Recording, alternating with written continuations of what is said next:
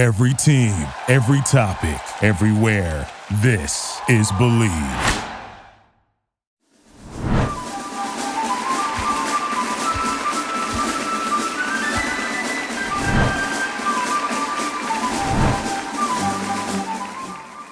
Welcome to the American Rugby Show. I am one of your hosts, Alex Corbisiero, joined by former MLR Coach of the Year, Rob Hoadley, and the most capped USA Rugby Eagle in history, Todd Clever. This is the American Rugby Show, and this is the MLR Breakdown. Guys, welcome back to the show. show. Great to be here, mate. Another great weekend of action. Uh, the double header in LA. What a great adver- advertisement for MLR going around the world, and then uh, a tight battle uh, out in Nola today with a great comeback and uh, another last minute. Uh, we'll talk about it later, but the opportunity to win it was missed by Seattle, but a great, uh, great fight back by RUNY. And hey, was it nice to have four games this weekend, a bit more time in between to catch our breath, and uh, of course it allowed uh, Todd to get out to the desert, get his feet up, few gillies, and have a great time watching the games you know, for some, some say I deserve this. You know, standing on my feet uh, for two games on the sideline, um, as you said, at the doubleheader at the LA Coliseum, and um, you know what a showcase it was. And you know, San Diego went to LA last weekend. They saw what professional was all about, um, and their executive team said, "Hey, let's uh, can we play here? We're supposed to host uh, New England." And we don't really have a great spot to do it. So, so good on uh, the Giltinis for for allowing that to happen. And what a showcase! And what, uh, like I say it every week, you know, they got their money's worth. Two MLR games for the price of one at the LA Coliseum. You had Steve-O uh, lighting the Olympic torch. Uh, distracting you know, all the players that wanted to meet him during the game. Exactly. I mean, everybody. Uh, the atmosphere was awesome, so it was really great. So I mean, let's uh, let's crack on. Your, your mate Steve-O, mate. I, you and him seem to be tight. If you watch the broadcast, he, he, he seemed to have seemed to be pretty tight with you. And you met him before? Oh, you know, I, I, mean, I'm not one of those to name drop, but uh, you know, he is on my speed dial. We do go surfing together. Uh, you know, we we hang, we we do, we do our thing. I love it, mate. I love it. Todd, the international man of mystery. That's why we have money. Gets FaceTimes from Adam Gilchrist last week. He's hanging out with Steve-O this week, and you know, for everyone who's tuning into the show, and um, you know, for the people that are used to the way we usually do things, we're doing things slightly differently from this week on. And I hopefully you catched our first episode of the week, the State of the Union, where we had USA Rugby head coach on Gary Gold. But as you know, this pod is slowly evolving and growing. You know, we've actually started to sort of bring in the segment base instead of pack, uh, packing it into one whole show. Now we're going to break out the segments of the show, and we've got State of the Union, which is more the interview this week, and now we have the MLR breakdown where we get into the nitty gritty. Round seven of MLR. Todd, let's bring it on and get into the first game. And now a word from our sponsor. Bet online, the fastest and easiest way to bet on all your sports action. BetOnline has you covered for all the news, scores, and odds. It's the best way to place your bets and it's free to sign up. Head to the website betonline.ag or use your mobile device to sign up today and receive your 50% welcome bonus on your first deposit. BetOnline, your online sportsbooks experts. We'll get straight into that double header, that first game. So San Diego was the host team at the LA Coliseum. They hosted the New England Free Jacks, and unfortunately, it's the same song.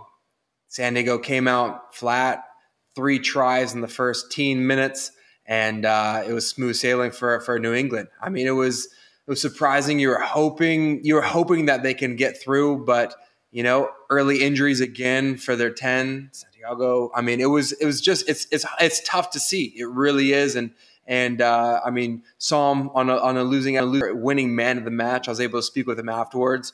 I mean, that guy's just a grinder. I mean, he's he's been the man of the match, you know, week in week out, pretty much top performer of of, of MLR, running the best lines.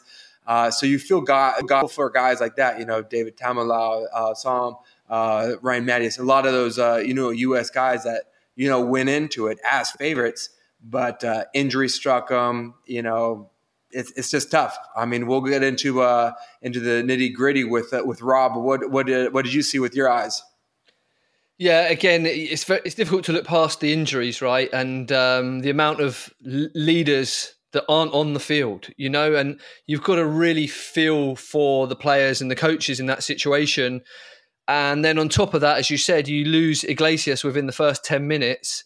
So now you've got Africa stepping up to ten, who probably hasn't trained there much You've got Patrick Madden at nine, which, as we've said, it's absolutely fantastic to see these college uh, graduates coming through and playing, especially in uh, decision making positions. But this is a slightly different case because Patrick didn't play nine at college. So it's a real tall task for a, for a young man, talented young guy, hardworking, great character, but he just hasn't got the experience at nine at any level, let alone MLR. Um, so you kind of look at the team sheet there and you think, oh, this is this is going to be tough, you know. Um, so it's always going to be tough. But again, you don't like to see the way that the tries came so quickly. Um, and uh, I think Rob Shaw mentioned it uh, a couple of weeks ago. Look, when you do when you do a lot of injuries as a coach, you know, if I'm in that situation, you have to somewhat look internal and say, is there a reason behind this? Um, and I think it, it, everyone had short pre-seasons and people have had injuries, but I think um, if you look at the Legion setup, I think Jason Huntley was a big loss. He was the, the, the head of high performance uh, in the previous season. And if you looked at Legion going into any game, they were the, the fittest, the strongest, the most intimidating team in the league uh, for a long while. Uh, and I think they've lost that. And then the, the, the, the head, the strength and condition coach they brought in left after a few weeks. Uh, the guys are in very poor condition. It looked like at the start of the season, so there's somewhat of a void there. I think there's a also a change on the athletic trainer side.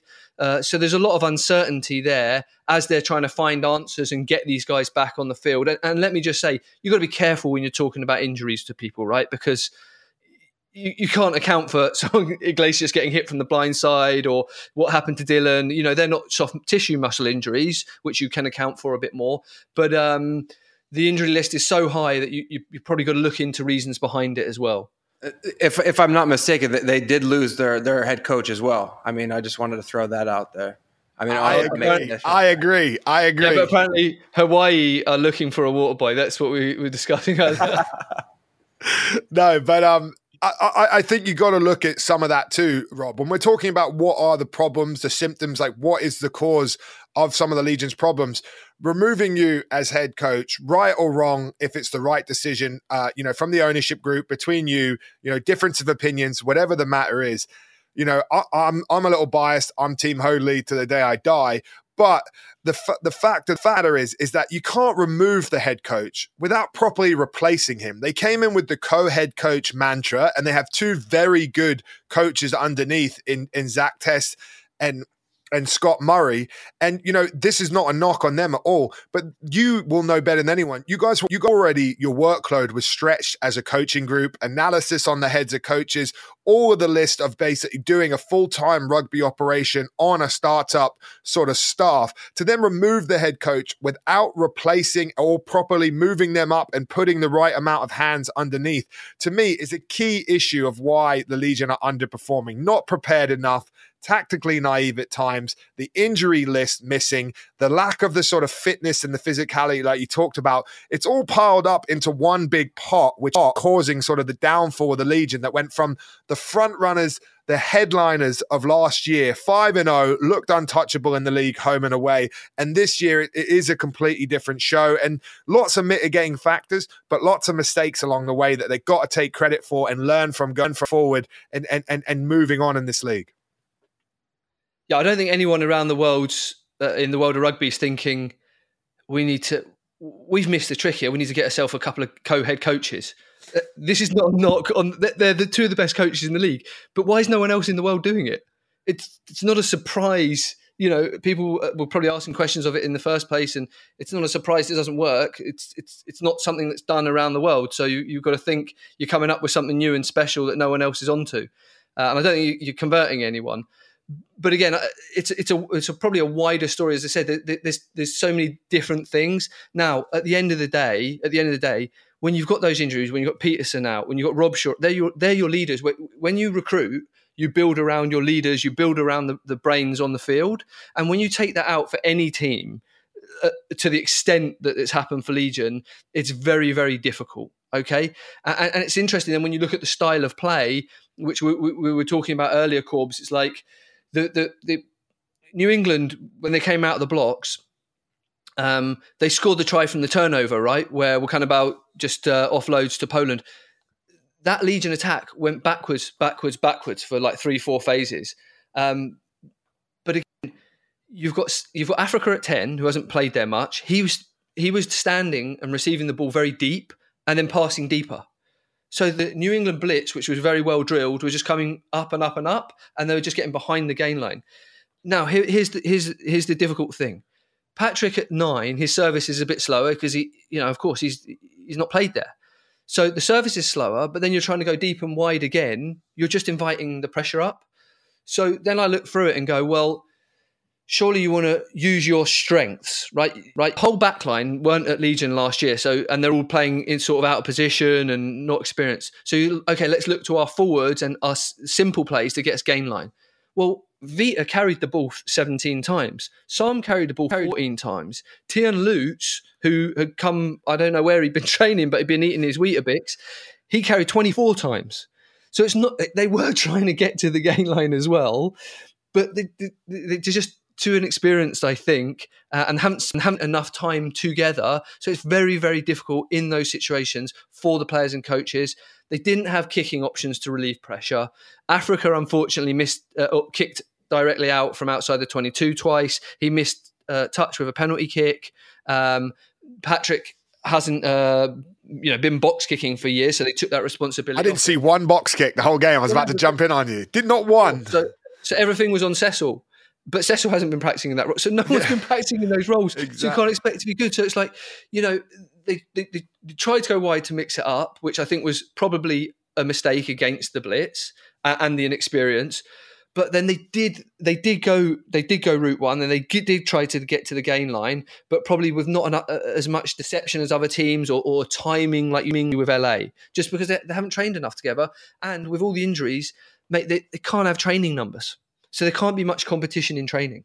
I completely agree. I think I think the lack of the kicking game. As soon as I saw Iglesias go off, I said, "Oh mate, they're screwed. Like it, it, it could be over now. Like you, you knew that he is Richie with, without Augspurger, without Denoyson, um, you know, with you know, without J- Pietersen. He's the last hope for any sort of control on the game and structure for them. And he's not. A, he's a he's, he's a twelve playing out of position at 10. 10 anyway. And so he's the only one who's probably had that any reps at that position. As soon as I saw him go off, I said they're they're in trouble today but but it was some of the poor attack. Like you, are bang on, mate. With with the where Sam gets stripped by Wakanabao and he offloads to Poland and scored. It's four phases. You know, first three, they get the kickoff, it goes deep. Um, they get the ball back. They're on the 22. You think, right, you know, unstructured attack. Let's launch. You know, we caught them off guard of the kickoff, got it back. Let's go. Bang on, like you're saying, way too wide, uh, way too deep, deep, going. In, three negative phases, they end up on the halfway line. They then play Sharm on a short side, running a hard line, and it, and, and, it's unlucky that he gets script and, and, and, the tries down. Very similar, you know, we, the line speed early on that took Iglesias out with that hit from from Conradi or the number eight, spills the ball. They get a you know unorganized attack. They uh, uh, attack against an unstructured defense. Get the line break from Thebes. You know, go through, pl- play, get quick momentum, and then expose the space to to Fife out to Fife out wide. And and then the Poland try off off the scrum to me is just naivety in defence. Uh, I thought the scrum actually fronted up reasonably well. I thought Gleason, you know, five meters from your goal line in this league Legion, with the scrum rules you have. Legion scrum, the Legion scrum is good. They had 100 percent yesterday, and they're up there in the league. I agree. I agree. And so that's what I'm saying. Five meters out is the hardest place to defend in the scrum. The line right now is at massive risk with the the the the finite amount of penalties and and uh, penalizations the referees can put in. There's no margin for error on your goal line. They get the good scrum. Psalms on on on the on the loose head side at seven. He gets to gets to the number eight. It's then absolutely uh, fault. Uh, you know, it's it's just poor decision making. And and Cecil Africa, yes, out of position, but those are the differences. Once they go 21 down, that game's done. The game's done. When you're 21 points up, you have to play yeah, was- absolutely negligent to lose a rugby game after that. And and, yeah. and you know, Free Jacks are too smart a team for quite, that to happen. But this sounds like a, a, a, silly thing to say almost, but at half time, I don't think New England had played that well. They were 21 up, uh, 21 nil up. They only carried 26 times in the half. like, and the Legion defense is like struggling, uh, and they're missing a lot of tackles. Um, in the whole game, they they only carried 85 times. They made 10 line breaks. So every eight carries, they're making a line break. So you thought, like in the first half, just get to the get to the gain line quickly, but they, they were trying to, uh, you know, they were off scrums. It was like a three pass play to get to the gain line, where you've got Africa and Madden in the 910 channel, where you can run some pretty simple options into that 910 channel uh, and get quick, quick gain line. Uh, so New England didn't take advantage of that. Now, probably overcritical there, but I mean, a great start by New England. They, they, they're, they're such the, the, East is so interesting, right? Because it, you know, one week you can be at the bottom, the next week you can be at the top. The team that can string together three wins there, and I think any of them are capable of doing it, can really uh, get ahead of the pack. And New England are one of those teams. Like Fife is um, nine carries for 98 meters. He's doing that every week. I mean, he's he's up there for the top try scorer um, top line breaks. Uh, but interestingly, you mentioned Sam. Sam uh, has the bo- most ball carry meters in the MLR. And Fife is number two. how's that for a back row? There's only one other forward in the top 10, Diana at uh, Toronto. But like Fife and Sam, both the, the, the level of their, their, performance every week, and and John Poland as well. He, he's he's the conductor that uh, Legion miss. And with all our assessment of what's going on in Legion, if you just took Poland and slotted him into Legion, they'd obviously have a much better chance of success. You know, that's where they miss Nate. I agree, mate. I, I, it's hard. It's tough to see at times, but uh, you know, at the same time, this is the MLR, and and you know, the the West is is slowly getting to the point where it's about to leave the, the, Legion behind with Austin, you know, on a charge with with with LA still winning, and the fact that you know Utah are a game opponent in this league. Um, it, it, and the Houston and the Texas team, other uh, Houston, you can't sleep on either. Will get results. It's going to be a tough way back for them now, especially with all the extra injure injuries and and and all the extra sort of baggage they're carrying. Uh, and yeah, it's the injuries can uh, be a deciding point. You know, Harrison Boyle also went off for New England, but they cope well with that. Uh, we hope to see him back because he's had a great impact on the league and he's up there for try assists in this in the league this year. Um, but I think, like, if you try and sum this game up, it was like the fourth try for New England. They broke down the left. They passed it inside. Poland drops the ball, and you're like, oh, they've blown a great try scoring opportunity, up in a great try. And Legion collect the ball and lose it straight away, and then New England go and score. And that kind of that kind of summed up Legion's luck at the moment. I mean, they they have they have no luck. I think they need to reset, recalibrate a little bit. little, I think they're bringing Phil Greening in on the defensive side, which is going to be an absolutely brilliant signing for them. He's going to have a great impact there, and, and they just need just to build. And it's going to be the most interesting thing is when the players do come back in, what style are they going to play?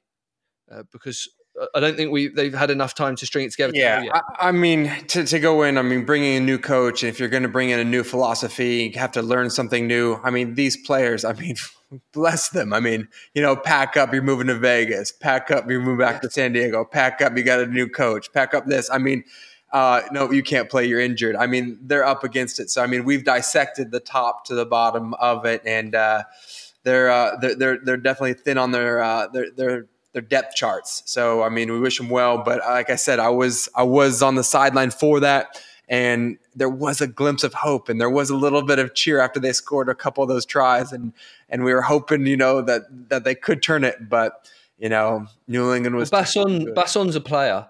You know, and we want to see him with more ball. At the moment, he's getting all the ball on his. If he could come off his wing a little bit more and get to the gain line quickly, Matyas, for whatever reason, Matyas was on the bench.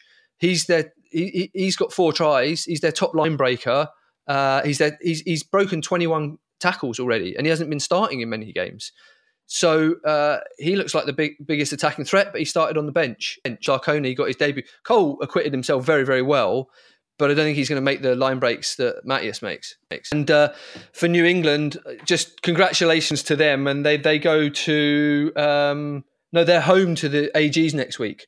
So they'll be they'll be loving that uh, road win. Get home, and I think Ryan Martin will be uh, pulling the strings and coming up with some more fancy plays for them because they're definitely very creative. If, if there is if there is there may be many creative plans, but if I were them, I might just say give it Dougie, and that, that's a good plan. Uh, the Yeah, quote, man, uh, he- the great he- Sean Edwards. try, try scoring machine right there. That's for sure. Here, here, lads, this was Sean. Edwards. Here, lads, we had a player called Iola, Iola, Iola Arinley, and his nickname was Oogie. He goes, Here, lads, I've been thinking all weekend and I come up with new play. It's called Give It Oogie. Listen, he gets paid, we get paid, everybody's happy. Play to your it strengths, mate. Play to your strengths. Give it Dougie. This week's American Rugby Show is brought to you by Gilly's Legendary American Lager. A light American lager this crushable doesn't come along every day. Let's find out. I stand by that statement.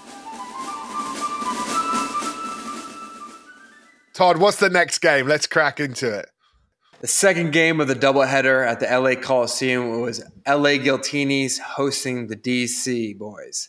So another East Coast team coming out west, and uh, you know it was actually you know I spoke to a couple coaches from the LA team. It was just absorb. They know that they are coming up against it. They had a chip on their shoulder, and uh, you know Old Glory came out, scored the first three points. A few minutes later, four tries to three points, five tries to three points, five, six tries. So I mean, it the tries just kept come piling on, and there's some beauties out there. So um, again, great to be out there. Atmosphere was uh, was, was building, and uh, Gillies were getting drunk, but uh, you know, LA was just too too good, and and I mean, they're just IQ wise. I mean, Giteau running the show, uh, you know, playing behind him. They, it's the whole package. I mean, they're gonna it's gonna take something special to uh, you know some sort of food poisoning to beat this team. I think that's something that's got it. Uh, Rob, Rob, what do you think about that one? I think this was possibly the scariest performance for the rest of the league so far because um, DC are well coached. Um, again, they've had their injuries and they've had some young fellas out there as well this this year, but they're a well coached side, and they in the first ten minutes, you know, I joke it's th- you know we joke it's three 0 then four tries, okay, but their approach they were bringing a game plan. Uh, and they were executing in that game plan. And what I mean by that is, what I love to see is they had the line out drive behind the halfway. They drove it 15 meters, right? And then Tusitala from there puts up a box kick. They pressure pressure uh, Bryce and turn him over and get a better launch. Okay. Other teams might be like, okay, we've got our 15 meters of line out drive. Let's play from here on halfway. You don't need to do that. They stuck to the plan. Robertson kicked twice to Bryce's left foot, right? So if Bryce is chasing to the left touchline, he's a right footer. He needs to collect the ball, turn back onto his right foot, which is slower. One time they turned him over and played from there, and I think got their three points. Another time he collected it, he put a kick in, but it wasn't an accurate one. He was under pressure, and then they counterattacked and had better attacking ball than they started with against a retreating, um, disorganized defense, right? And that was kicking from set piece. So they were doing that. Plus, they were they had their line out uh, play where they came back to the short side. They had a line out play with two hit, change direction, and then uh, Tusitala on the loop, but play back on the inside. To me, they were targeting the LA type fight to make them tackle and get the the props down on the ground. They're, speed men against the, the, the slower props. Plus, they were winning collisions. Saseni Fairguy, uh, Fiona Schultz, uh, Gibbons, Jamie Diva. These guys were winning collisions. And I'm thinking, this is a great start. They've got a great plan. They're putting pressure high up the field in the right areas of the field. Um, and that's why it's it's almost more scary. The LA, they they, they rope a dope. They, they they took it. They took it as you say, and then as soon as Threaten slipped off the tackle with Adam Ashley Cooper, and they go the length, you can just feel the air going out of DC.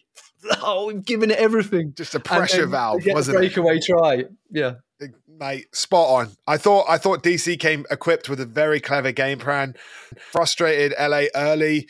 Game was mostly played in their half, starved them of possession too, or just gave them poor possession when they did have it, which forced them to get the ball back where they wanted it.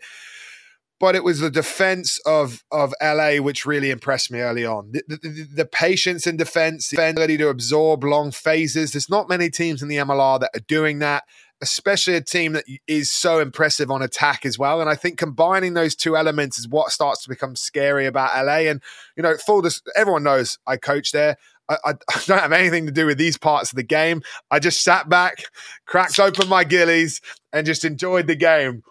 Because I think was, everyone was claiming to be like the, the skills coach, weren't they? So, honestly, I wish I wish you know, I was the skill coach. I wish I had some sort of input, but I thought the defense was fantastic. Steve Hoiles has done a fantastic job with them in defense. It has grown week on week, and the ability to not yeah. give away key points on those early five meter stands in defense that was the game to yeah. me because if they'd given a, a, glory the ins there and they get a seven, a 10, you know, a 15, a 13, stop chipping away and you got to chase, then obviously LA are under pressure. But LA handled that. Then they got the Adam Ashley Cooper break that was finished by by Langi Langi. And and and then that pressure valve was released. And then gradually LA took control of the game. And also, I think DC ran out of a bit of steam because they threw a lot of punches and they didn't land any. And that just takes your energy systems out of you because you got to dig deep and go all over again after you've yeah, just yeah. thrown the kitchen sink at them. And I think that ability to literally Muhammad Ali rope a dope that early storm and then go, come back with a big right hand and score for me sort of set the tone of the game from that. And then LA just grew as the game went on. And, and I was impressed with huge amount of facets to their game. And I think they are setting the standard in the MLR. And there's going to be haters, but there should also be a hell of a lot of appreciators because this is the best rugby the MLR has seen. This is setting the tone. And this also sets up the story of who will beat LA. At some point, they're going to lose a game. And the team that does it is going to be a fantastic, fantastic achievement. And it could be any week in this MLR. There's a this week, there's a sweet six hour flight across, short turnaround, and then play in New York. You never know, but I think it's great for the league and it's great for the rugby fans and it's great for the, the kids and the players as well to get to see some actual fantastic code on home shore as well. Top of that Corbs you know you talk about sort of you know what they're building and what the you know the bar is raised of of la of the ownership of the coaches of the players that, that, that the product that they're producing. Um, speaking with some of the old glory players afterwards um, speaking with the san diego players and and some of the staff speaking with people that are in and around it. You know what? If you if you put on the boots or if you're part of an organization you know you got to catch up you have to respect it. They weren't hating; they want to be part of it. They they're, they're going to put pressure on their ownership. They're going to put pressure on their investors. Of hey, look what they've got going on. Look at this production. Look how well we're getting treated when we're on the road. Look at these players; they're happy. And I've I've I'll beat this drum until the day I die. Is you know if you are a happy guy at home, happy guy at training, happy guy everything else, you're going to play your better rugby. Um, you know, credit to them, and and and and you know, haters are, are are are far and few between because they're they're not they're not part of it. I agree. I think we should be loving it. It moves our product on because you don't like it. Guess what?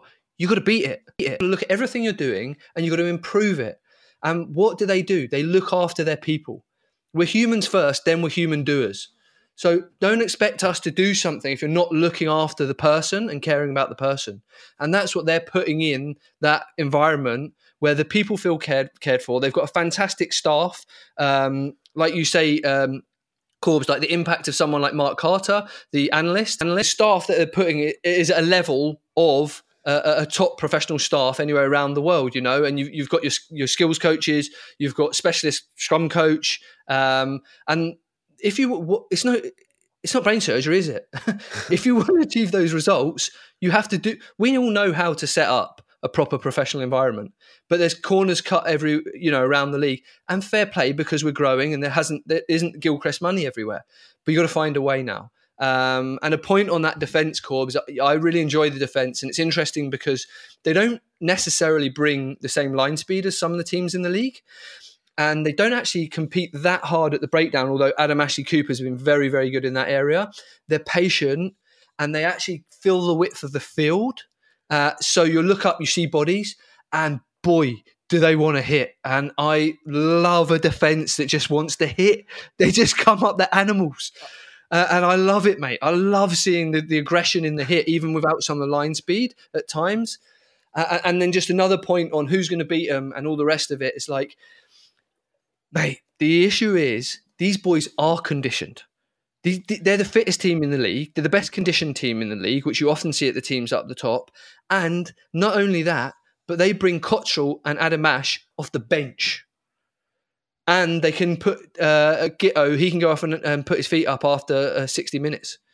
So that's the scariest thing about this weekend. I thought they were absolutely excellent again against an OG team that came ready, uh, uh, a DC team that came ready to play. I like the OGs as well. Gangsta. Old Glory DC, the OG DC, yeah. The OG DC. Um, no, it, mate, mate Rob, I, I, agree. Agree. Just coach the scrum. I love it. I love. I get passionate. I love being involved with the lads. But just as a fan, I was watching the game, just cheering on some of those hits, especially the front row. The front row boys were banging, and getting onto the front row. I thought the scrum was a very, uh, you know, it was a very good outing for for LA. It was a step up from San Diego. I thought the whole, you know, one through eight and then the bench impact at, at set piece, I thought was very good from them. But I got to give a shout out. And we're going to start doing this as a feature on the pod. We're going to start, you know, this week I'm picking it. And I, I don't care what anyone says, but I think I'm right. We're going to start bringing in a new segment. It's called the Gillies Try of the Week. And this try of the week cannot be any other try than Van der Merwe's first try, which was set up by the magical work of the man of the match, the, the absolute magician that is JP Smith. And what I love about this try is Poidevin gets the strip and the tackle. Charlie Abel, the tight head, dives on the ball, quick hands, gets it to the loop uh, loose head JP Smith. JP Smith sees the space in the backfield. You know, should he go give it out the back to the 10 or someone else to find that space? No, he puts it on the peg, finds a perfect space behind, behind. DTH gathers it, and it's an absolute fantastic finish. And that is the evolution of the sport. Like that is something as I was playing as a loose head, I could only dream of. But this is the Gillies try of the week. I'm going to chug the rest of my beer in honor to JP Smith for that kick. And to all the front row unions out there, keep dreaming big because that's as big as it gets on the big stage when you've been dominant at the scrum time, push your man, push your opposite number off his own ball, and then you pull that out the locker. You get a full chug in my a, a full chug in my book. While he's finishing his beer, and he did finish it. Well Todd, done, Todd. How many? How many now? How many props next week are going to go out looking for this grubber space? Honestly, I'm Eventually, hoping a lot. the Gillies try of the, the week, you're going to get a case of Gillies sent to you for scoring it or for being the one who gets the moment. It's just going to be magnificent. Be front rowers trying all sorts. Head coaches will be having a nightmare, and it all started here. So good. Hey, you, again, you know, uh, after the game, again, this is this this is the best thing here. Now, they interview him after the game. What are you thinking? He said, "Well, I saw the space." but, that, that's how they're coached. Where's the best space, and how do we get there? So a lot of props are going to get it there and just go route one. But he, uh, we talked about like total rugby, like all, all, positions can play. He saw the space. The best way to get the ball there, the, the ball, the ball there is to put it on the toe, and he backed the skill. It's unbelievable. Uh, and again, you know, points just sorry about them being scary, but like 93% tackle completion. They had they again they they made more tackles uh, uh, than DC. 90% completion and only seven penalties conceded. So when you marry everything they're doing in terms of creating space, executing, Giteau pulling the strings, Goddard being brilliant at nine, uh, DTH being top try scorer, John Ryberg running for 109 meters in the game and not being a big name player. But then you align that with their discipline, then you've got something where you're saying maybe they don't have an off day in the league, the, the, the way they're building the whole uh, environment like that. So, really, really impressive. Um, and uh, like from top to bottom, starting with that discipline. This week's American Rugby Show is brought to you by Rickaroons. Rickaroons are a vegan coconut bar made by a family in San Diego.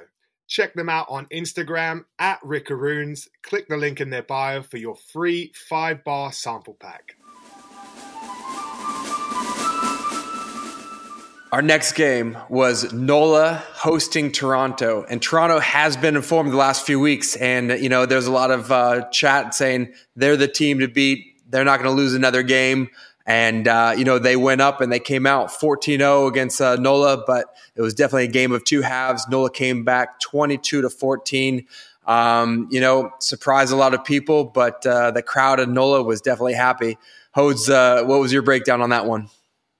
Yeah, well, um, it was pretty shocking the comeback in the second half. Really, I mean, you Toronto, uh, whilst not as clinical as, as they have been in recent weeks, were running their shapes. Uh, Montero's on fire, great signing. You wondered again with Nola.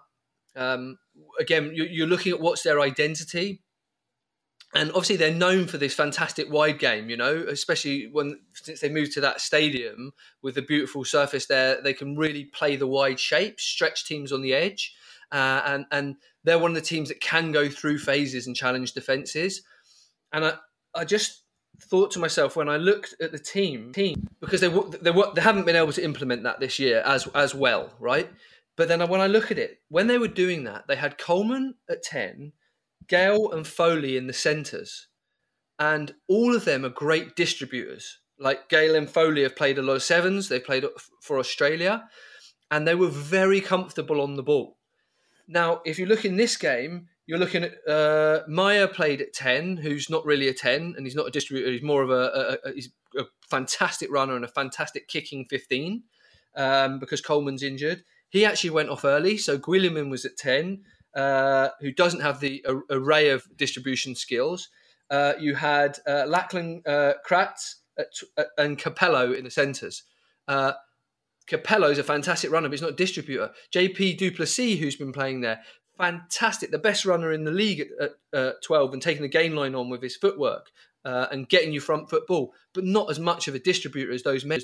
So then again, when you look at your game plan and the style you play, are you going to just keep going and implementing the same pl- game plan with uh, a, a, group of players with different skill set. Uh, and that's where I think potentially Nola were struggling uh, to execute this year. Um, but it was interesting that in the second half, when they did turn it around, uh, they were kicking in behind a bit more. Uh, if you look at the the last Dominguez try, try it came from the defence, by the way, was very good in the second half as well. And it was nice to see Devin Short having an impact at the defensive breakdown. He got two steals, which is uh, um, a progression he needs to make in his game, his step up to international level. I know he's been really, really working hard at that. So I was happy to see that. But they forced a turnover in their own half. Uh, and from the resulting scrum, instead of overplaying deep, Guilliman put a lovely kick in behind. Dominguez chases it, forces a turnover and a few phases later, because they've produced that great attacking ball in the uh, um, Toronto 22, now they can run their shape deep in there. But it's it's a nice one pass play behind. Again, we've talked about Toronto using this play with the centre split, and the blind wing comes in late as a hiding player. Dominguez times it brilliantly, and he secures the game like that. And I, I thought they did change it up slightly towards the end of the game, and credit uh, to Nate Osborne and the, the NOLA leaders there. Uh, I agree, mate. I, I, thought the change in tactics for Nola is what uh, swung the game completely. I think the first half they overplayed errors, um, you know, handling errors. Too, you know, couldn't play the YY game plan. Conditions didn't look the greatest, although it wasn't raining. It looked like it could have been a little wet, and so you got a lot of handling errors. That forced a lot of ball back to Toronto. And if you give Toronto ball in your half, they will cut you, mate. They they have the ability to cut you. And those first two tries are pretty silky. And if we get into some of the detail, you know that that, that first try, it, it you know it, it comes off. You know they get the wide ruck on the edge. Then then Toronto have that first forward hit up and they get that uh, you know that first carry. It's pretty decent. It's wide enough. It cuts off a few Nola defenders. Then they play off off Adams at ten and watch the width that Adams gets on that ten. It stretches Nola and all of a sudden cuts off th- the first pass to ten cuts off three Nola defenders. Then they play out the back. Then you've got Lesage on the carry there. All of a sudden Lesage gets to the widest Nola defender on the edge. Not not counting the fullback who has to come up and fill that space space, but he gets to the widest defender. What happens then? Quick ruck with that Lesage carry. You've already kept the width with Montero and them out wide all of a sudden Nola out resourced on the width and, and Toronto come in. And it's not by punch, it's not by power, it's not by bone crunching gain line, it's by clever manipulation of the defense. And that's what I loved about Toronto in the first half. Second try, very similar out the back. Yeah, you had Iglesias coming on on, you know, they went out the back, stretched Nola out wide. You've got Mires on the cutback. And one of the little details I love there is watch Lesage. And he's a very clever player, Rob. I know you're really high on him. The way he blocks the 12 for Nola making that cover tackle. Very clever. Get the line break. And I think it's Montero's second try in, in that game. And, it, and it's lovely play. But that was it from that was it. That was Toronto. Then other than that, it was just an arm wrestle in the middle of the field, going back and forth. Finally, like I thought Toronto in that first half and in that first 10, 15 minutes a half could have put 21, 20, uh, the game would have been done. But because they left it at 14, you know, nothing. Nola in the second half, they kicked a lot more. They, you know, kicked, you know, balls to compete, kicked with box kick, got a lot of good return good off that. Finally started to click. I think their scrum was under pressure the whole game. I think you got to credit Toronto there. They seemed to turn the screw, but at the line out, and the drive, that is where Nola under pressure went back to a kicking game in the 22, went back to the bread and butter of the drive. He had Cam Dolan in the row, who I thought marshaled that pretty well. They got the first try. The second try actually comes off of a maul. They play it out the back and they expose the space out wide. And then the third try. You know, I already given JP Smith a big shout out. You know, I love my front row boys putting it out, but this went unmissed. This went missed on the coverage. But that last try, they have a five meter line out to score. The game's in the balance here. Yes, they're slightly, but who knows what's going to happen? This try was the difference maker between the two teams in my mind. Okay, overthrow at the line out. Who gets it? None other than dancing feet Dino Waldron with the one hand swoop take salvages Nola's chances at the win. They get the ball, they eventually get it. That is when Dominguez finally gets his second try with the ball back inside. So Dino Waldron with the little swoop take that really impressed me. And for that, I give you my last gillies, mate. I will pop my last gillies open for the front row union. That's what gets me going in this life. That's why I love scrum coaching at LA. It might be a bit tipsy. See, do you know what? I, I hope. But Dino Waldron, in a day when you're under pressure at the scrum, you're pretty much pegged in to play 80. Hit my hat off and I cheers my gillies to you because that is what I'm talking about. That is a clutch play there, and that is an unsung hero, and that is the Corbs Front Row Union Unsung Hero Award. Just made it on the spot, but it works. There's not enough. Well, there you have it. what world. a good comeback. If, if we find some more front row highlights, you're going to have to go and get another crate out of the garage. I'm going to get my own show, mate. Like just front row highlights eventually and crates of gillies. It's going to be a fantastic, you know, the, the Rugby Network will probably think, what the hell have we signed up for? Live recording, all the front row boys, yeah. Honestly. But uh, I am now putting front rows on notice. If you do something silky on the weekend and I catch it, you will get a cheers on the American Rugby Show because Team Corbs, the front row union, it's all good, homies.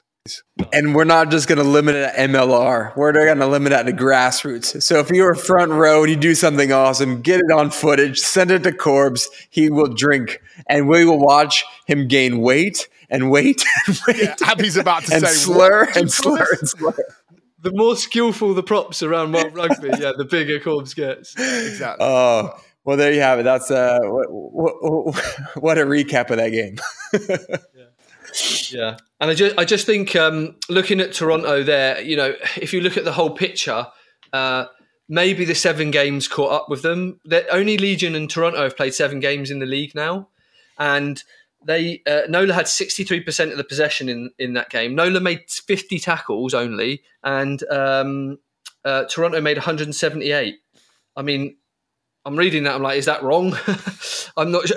That's the stats that they've given, but like, uh, and they conceded more penalties, and then Adams got simbin late in the game, and you've got to think with all the living away from home and the seven games, no bye week, did it just all add up to a bit too much in the last 20 minutes there? In the last game of round seven, Seattle hosted New York. And uh, you know what? I thought Seattle was coming back I thought they were going to get that W. They had the chance in the last second, but just didn't happen. The crowd was there. It's good to see the atmosphere, but those champs are just avoiding that win, unfortunately. So, I mean, Hodes, what what did you take out of that? What's your breakdown of that game? Yeah, it's like Sunday nights are back in Seattle. I mean, it's been such a feature of the MLR over the last few years, and it was it was awesome, and you could like feel the energy again. Um, and definitely the uh, the Seawolves are feeding off uh, the crowd. Obviously, they weren't allowed to pack it out with COVID restrictions, but you could feel the crowd. And I, I was excited watching, and they started off so well. Um, and it was kind of like roll the years back because JP Smith was kicking to compete. There was a great chase line. Hattingh was uh, carrying. Um, Ross Neal is the sort of new addition that looks very, very dangerous every time he gets the ball. Uh, but it was a very old school Seattle like uh, performance in that first half with the kick in the chase, good defensive line. Um, it was a pragmatic approach. However, they still had wide options, and they were. I, I, thought a feature they were resetting in attack so much quicker, and they would have options both side of the ruck. they'd still have the hard, hard runners and with some options out the back. It, they weren't playing too fancy, but they, they had those options. You, you had to stop as a defender slightly. And then New York, they talk about, okay, we're, we're going to mix our game up and that, but they, they shoot themselves in the foot trying to play from deep. So if you're Seattle, it's the perfect game plan. At one point uh, in the first half, New York had a, a line out on about 25 meters out from their line. They go off the top wide, and the pass goes into touch on the same line on the other touch line. Uh, and I'm like, this is what they did against Nola. And then uh, they concede a try because, again, uh, a great kick by JP Smith. Hume runs it back, but his choice to run it back, he's got no New York players behind him. So that his whole team's in front of him. So if he doesn't beat the first man, then everyone's got to retreat to come and clean. Whilst the Seattle team are all moving forward, which is what why kick chase is so important in this game and probably undervalued in the league at the moment. So he gets tackled, a great chase tackle. He pops it up to uh, Ellis. Ellis doesn't uh, has his back to the play because he's running backwards to to cover, and Ellis gets hit from behind, and it's a free try for Neal. Uh, and at that point, uh, you know, Seattle would playing very well, two tries up. They get a line out drive try as well. Um, and of course, it was all started with the beautiful line out play, all phase one tries by Seattle. Again, so again, if we look at how do you want to play in the league, and if you go back to basics here, kick chase game, pressure high up the field, get launches in good areas, and strike early. That's what Seattle and Legion did of, of, pre, of years gone by, and that's where they had their success. And, and they were pr- pragmatic and fed off the best kind of attacking ball, which is in the op- opponent's half um, and they struck early. And it was, it, in fact, to be honest, it was great to see Seattle getting back to, to that. I absolutely loved it, mate. I, I, agree. I thought they fed off the crowd. I thought their game plan of tying it up a little bit, going back to a, some might say conservative rugby, percentage rugby, whatever you want to call it, but it was working for them. I thought New York was stuck in second gear for a lot of it, couldn't get their attack rolling, and couldn't really create enough tempo in attack to expose the the errors in defense that Seattle have made in a lot of these games. You know, a lot of teams have kept them a few quick phases kept them on the back foot, and Seattle have come unstuck with a defensive error or a misread, and a team has picked them apart. New York never quite got that. Either unforced errors themselves, overplaying in their own half, chasing the game a little bit. Lots of different themes there. But then they rolled their sleeves up. I thought the, the butcher Dylan Fawcett coming on was a good you know, cog for them. Went back to their bread and butter of the drive, grinding it out, and and and and and they just they found a way to drag themselves back in the game. It came down to the very end. Matt Turner, who was our third guest on this show, should have made that kick at the end and robbed it back for Seattle. Uh, gutted for him, he didn't. But it was, but it would to at least see Seattle competitive. I thought they were going to win it. The crowd was there. It was, it was quite, you know, that reminiscence of old Seattle, like you said.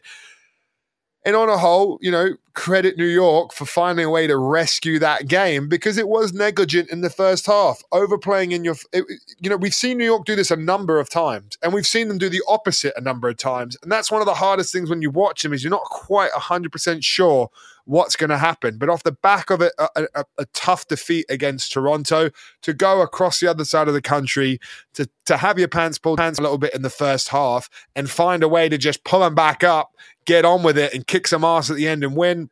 I, I give them a big tip in the cap, and you know they play they play our week, and it's going to get a tough encounter because I think New York are just one of these teams that when they turn it on are very very good, and when they don't, they can be beaten. And it comes down to that. That is really them, the inconsistencies. When they're great, I love them. Yeah. And when they're not, you, you, you see the yeah. massive errors in their game plan. And it's just, it's, it's fascinating because uh, let's say they, look, look, let's be honest. Seattle left nine points on the table, right? Because Joyce missed two kicks and Turner missed a kick at the end, and they're pretty regulation kicks, right? So really, Seattle should have won the game. Yeah. Now, if RUNY loses today, to the bottom place team in the league. As you said last week, they got rolled over and had their tummies tickled. I mean, they, they didn't get out of first gear, first gear Toronto. Then you're like, you know, what are they all about? However, if they beat LA next week, because they got to, they got them in hand on everyone in the East, if they beat, they'll go top in the East. so it's like I'm not sure where to place them at the moment. It's difficult. Uh, and the interesting thing here is, are they sticking to something here through with Marty's plans, Marty Veale, the coach, because they're like, okay, we don't care. We're going to make mistakes early in the season, but we're building to this is what we're going to be, and we're going to build it, and we're going to take that on the chin. We've had a short preseason, and we're sticking to our guns. Uh, and I think there's a bit of that about them, so they could really come together later in the year. Um, and Marty will be very sensible in his planning about uh, the, the, the peaking and tapering of the weeks that he's using. I've had a good chat to him about that. He's very he's very clued on about that. He's actually also just brought. He, has got a lot on his shoulders there, Marty, because there's not a lot of coaching help. I know Andy Ellis is do, obviously doing a lot. He's brought in another coach now from New Zealand. His name escapes me, so apologies for that.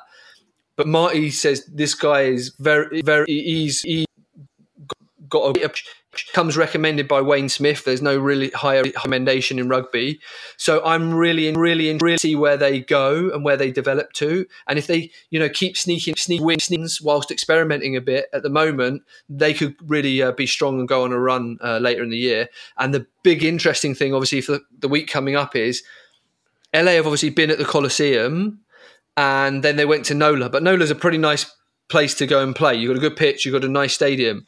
Go traveling across the country to New York uh, and playing out their uh, sheds and the man walking his dog and all the rest of it on the turf with 20 different lines, that's a bit of a different experience.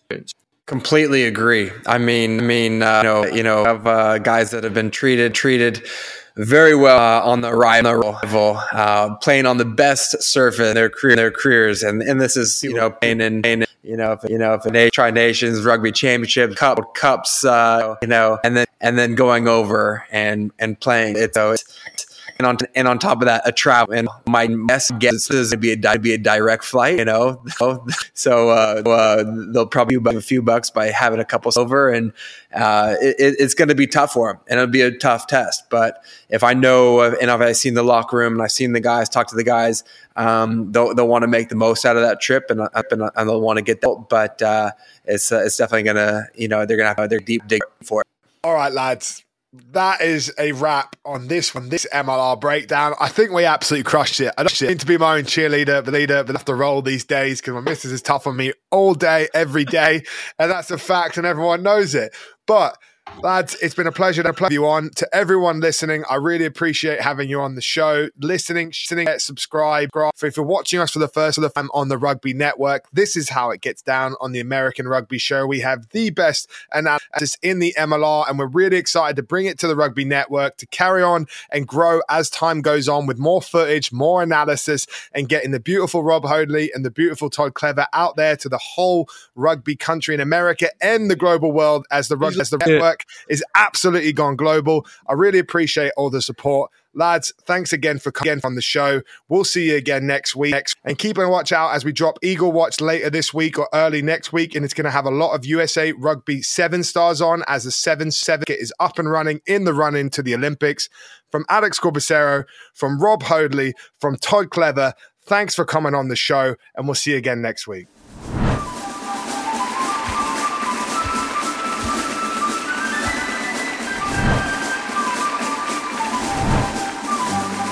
Today's American Rugby Show is brought to you by ASM Scholarships. Head to www.asmscholarships.com and get your free assessment to see if you qualify for a sports scholarship to an American university.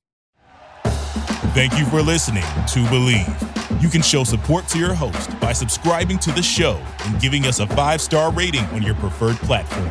Check us out at Bleav.com and search for B L E A V on YouTube.